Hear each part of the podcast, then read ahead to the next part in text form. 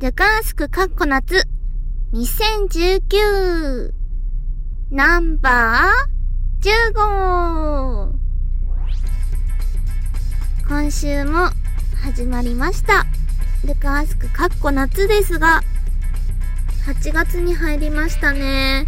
今日もお休みだったんですけれども、というか金曜は休みなんですけれども、クーラーない中で寝てたらもう熱中症みたいになっちゃって、で、今、車の中に移動して、そこで収録をしているので、エンジン音が 絶対入るっていう感じで、しかも iPhone で撮ってるので、音質どうなっちゃうんだろうっていう心配はあるんですけれども、進めていきたいと思います。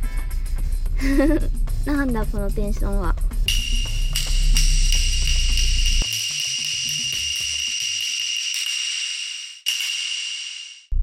ルカさんの声が本当に好きです。ご自身のペースでゆっくり活動頑張ってください。それだけ。おーおーえ？え？ー、あ、そうなんだ。ありがとうございます。なんか、ルカンスクかっこ夏のお便り、まあ、ルカンスクのお便りもそうなんですけど、好きです、みたいなのはあっても、プラス、ついでになんか、なんとかボイスください、みたいな多くて、お、それだけなのかっていう、なんか普通のラジオっぽいお便りをありがとうございます。なんかね、ファンレターって私好きなんですよね。もらったことはもちろんないんですけども。あー、もらってみたいね。もらってみたいけど。ねえ、お返ししたくなっちゃうからな。自分でも、その、AKB 好きって言ってたんですけど、AKB のメンバーさんに、ラブレターじゃない、ファンレターを書いたことがあります。なんかそれもね、うん、あとはね、あのー声優さんとかにもファンレター書いたことあるんだけど、自分語りが主になっちゃわない？やっぱ。ファンと、なんだ、声優とかって、え、一方的なもんじゃん。いや、私たちさ、榊原ルカとさ、ファンの関係はさ、リプライとかさ、送れるから、相互関係あるしさ、ルカースクでも答えられるから、相互関係あるけどさ、一般的な商業作品に出てる声優さんって、交流できないじゃん、一般的には。だから、ね、自分語りになっちゃうよね、ラブレターって。ラブレター、ファンレターって、何回間違えんだって感じです。だからファンレターいいなーって思ってます。あ、でも、DM ですごい、ファンレターと同じぐらい素敵な文章を送ってくださる方が何人もいらっしゃって、本当に嬉しい限りです。ありがたい。すごい嬉しい言葉が多いんですよ。ほんと、貴重です。なんかなかなかお返しできてないけど、こうやって活動することによって、あの、その人をもっと元気づけてあげたいです。次行きますね。ルカースクで話した音声を素材にしていいですか？いいですよニコニコにアップしている動画は、え、なんかどっか動画サイトで使う分には構わないので、なんか自分の作品ですとかあ、な、なんだろう。私の声をそのまま転載して、どうのっていうのはダメだけど、なんか作品に変えて作ってもらう分には、今は OK にしています。勇気がなくてキャラ弁でルカさんにかけることができません。どうすればいいですか？そうなんですよ。キャラ弁っていうサービスはですね、あのー文章、チャット、文章でのチャットができなくて、スタンプでの会話になってしまって、なかなかね、ユーザーさんから積極的に行くのは難しいんですよね。勇気が出ない限りは、あの、私も受け身でいるしかないので、なかなか難しいアプリなんですけれども、そうだな。まずはなんか、DM とか送ってもらって、いや、ちょっと話してみたいんですけど、ちょっとどうしたらいいですか？みたいなことを相談してもらったら、なんか、策取ります。RK 姉貴の下着は何ですか？下着ですか？リアルな話言っちゃっていいの？これ。えー、なんか、ルカミンヤスクで下着の話したと思うんですよ、多分。いや、覚えてない。ルカミンヤスク1だったと思うんだけど、なんか上下揃えるみたいな話を 何言ってんだって話ですけど、して、うーん、上下揃えてたんですけど、最近機能性重視になってきていて、なんか、やっぱ女性の下着って、んなんていうの、ゴテゴテしてると、透けちゃうんですよ。その、薄いブラウスとかだと。なので、それは良くないと思って、機能性重視の透けにくい下着を 何言ってんの？しています。はい。最近のブームは何ですか？ラジオネーム、ナチョス、高沢さんかな？ラジオネームだって、やったー。なんかラジオっぽくなってきたね。最近のブームですか？ブームは、考えてみたんですけど、え、あれ？コスプレぐらいしかないんじゃないの？趣味、趣味であってブームであるので、そうですね。なので、あ、あるな。なんか、なんか、じゃないな。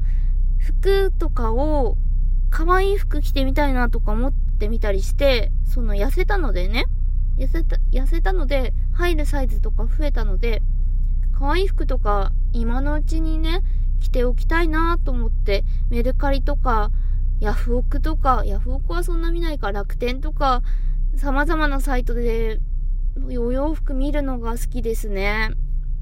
自分には似合わないなっていうことは分かってるんですけど、一応お気に入りには追加していたりします。もしもルカさんが生まれ変わるとしたら何の動物になりたいですか？私はお金持ちの家猫か動物園のパンダになりたいです。一茶の休日さん。生まれ変わるとしたら何の動物になりたいかか。私もね、猫が好きなんで、猫がいいですね。野良、野良猫は嫌だな家猫いいね。家猫いいと思う。うん。ちゃんと大切にされたいです。幸せになりたいです。漫画やドラマやゲームなどに出てくる魔法や必殺技をどれか一つだけ習得できるとしたら何を習得したいですか？理由や使い道とかも知りたいです。それと、白真のボイスで唱えてみてほしいです。一茶の休日さん。こういうのさ、結構さ、出てない質問で、ルカミンヤスクも含めて、なんかこういうの多くない？えー、いや、私はなんか、体験とか言ったよね、確か前はね。体験で、いやーってやりたいけど、魔法使いも憧れるので、魔法使いかな？なんか、ちょっと宙に浮いて、うん、魔法を唱えている感じ？巫女さんみたいな感じ？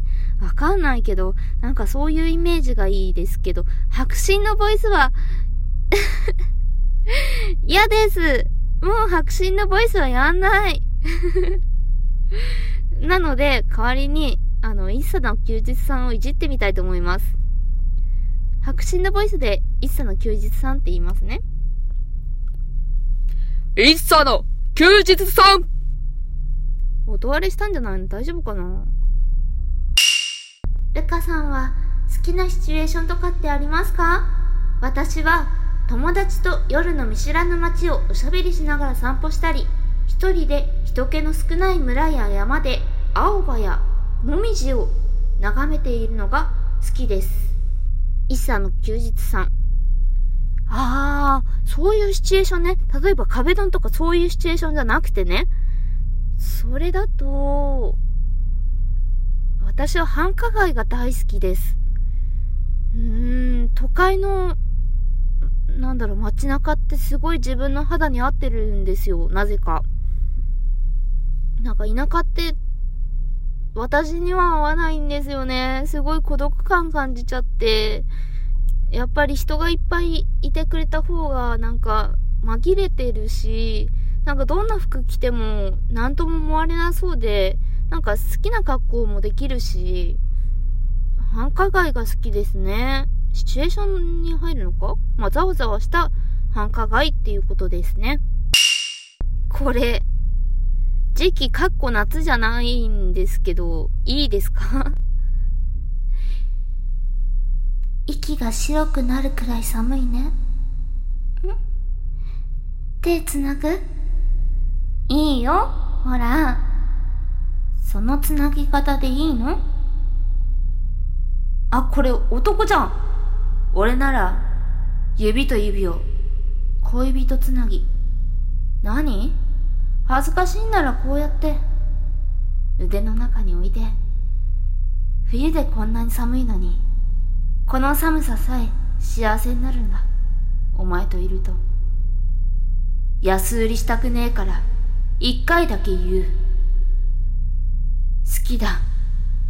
という感じで、これから年末年始、じゃないし、また元旦すら出勤の人に、もう終わってるし、に何か慰めの言葉をお願いします。かっこなき。うーん、終わってるダメじゃんもう冬じゃん、それ。ごめんね。半年経っちゃってるよ。ごめんよ。頑張ったんだね、きっとね。年末年始と元旦のお仕事をしてさ。頑張ったんだろうけど、まあ、このボイス、ちょっと読み上げるぐらいで許してもらえるかな ?OK?OK ですね。はい、OK 出ました。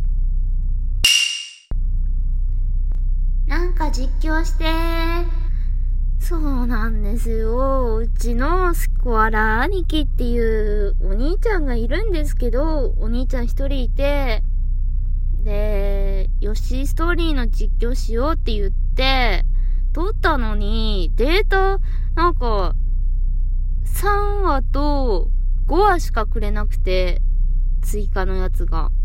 4話が抜けてて配信できないんですよ。しかも6番はなんかミスによって 取れなかったし、あの音声を。っていうトラブルがあったりとかして、なんか、うん、かん、後ろで子供が騒いでんですけど。車の中だから。めっちゃ気になる。そう、そういう実況をしますかね。子供が騒いでますみたいな実況をしますかね。あ、なんかちょっと静まったみたいです。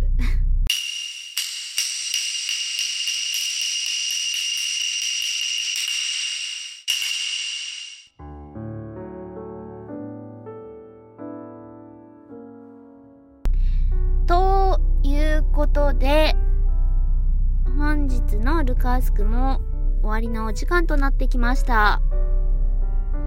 いやー、なんかね、毎週やってるとさ、話すネタないのかなって思ってたんですよ。こうやってトークの時間でね、話すことないよなって、毎週投稿した後に思いながら過ごしてるんですけど、一週間過ごしてみて、思ったことがあったんです。それは対人関係のこと。私は前の職場で、上司とうまくいかなかったんですね。あの私がほうれん草とか、なんか、ほうれん草とまではいかなくても、ちょっとした悩み事とか自分で抱えちゃって、本来なら先輩が聞いてくれれば解決することもあったのに自分からそれを悩みがあるんですってことをなかなか言い出せないまま過ごしていたんですね。で、最終的には、んなんか、週に1回悩み事相談みたいな場を設けてくれたんですけど、やっぱ新人で就職したての私だったので、そういう時間を設けてくれて、でもなんか全然仕事の内容とか全然教えてくれなくて、なかなか大変な思いをしたんですけども、それって自分が、あの、言い出せないのが悪悪いんだと思ってたんですよ。自分が話しかけるのが苦手で、人に話すタイミングを伺ってしまって、なかなか話せないのが問題だなって思ってたんです。自分の課題だなって思ってたんですけど、今の職場に来てみて、なんか、いい先輩に恵まれたんですね。で、その先輩と関わってるうちに、あれちゃんと自分悩み事をさらけ出せてるじゃん。ちゃんと声かけられてるじゃん。タイミング伺いつつも話しかけられてるじゃんと思って、自分の能力が急に劇的に上がったとは思えないんですよ、やっぱり。そんなすぐ、まあ環境の変化あるけど、そんなすぐにさ、人見知りで話しかけるのが苦手な私がさ、変わるわけないじゃん。だから気づいたんですよ。当たり前のことかもしんない。本当聞いてる人からしたら、いや、そりゃそうだろ、そりゃそうだろって思うと思うけど、対人関係って相互関係なんだなって本当に思います。もちろん自分の力、能力はあるけれども、相手の能力とか左右されますよ。私も。っていうことをなんかすごい実感した今週でしたね。うん。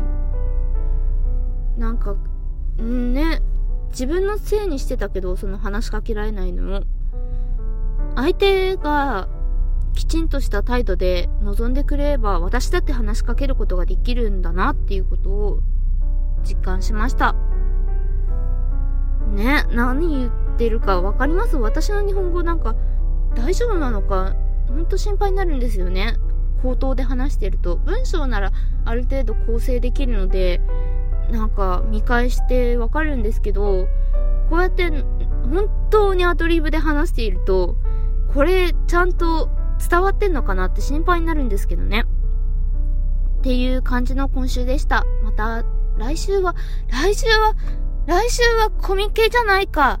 来週はコミケなので、前撮りして予約するようにします。頑張ります。えー、ちょっとむ、難しいんじゃないかな。えー、どうしよう。来週も再来週もちょっと投稿が、うーん、結構難しいので頑張って収録してみたいと思います。では引き続き、ルカースク過去夏2019。今回が15回目になったので、20を目指して頑張っていきたいと思います。それでは、おやすみなさーい。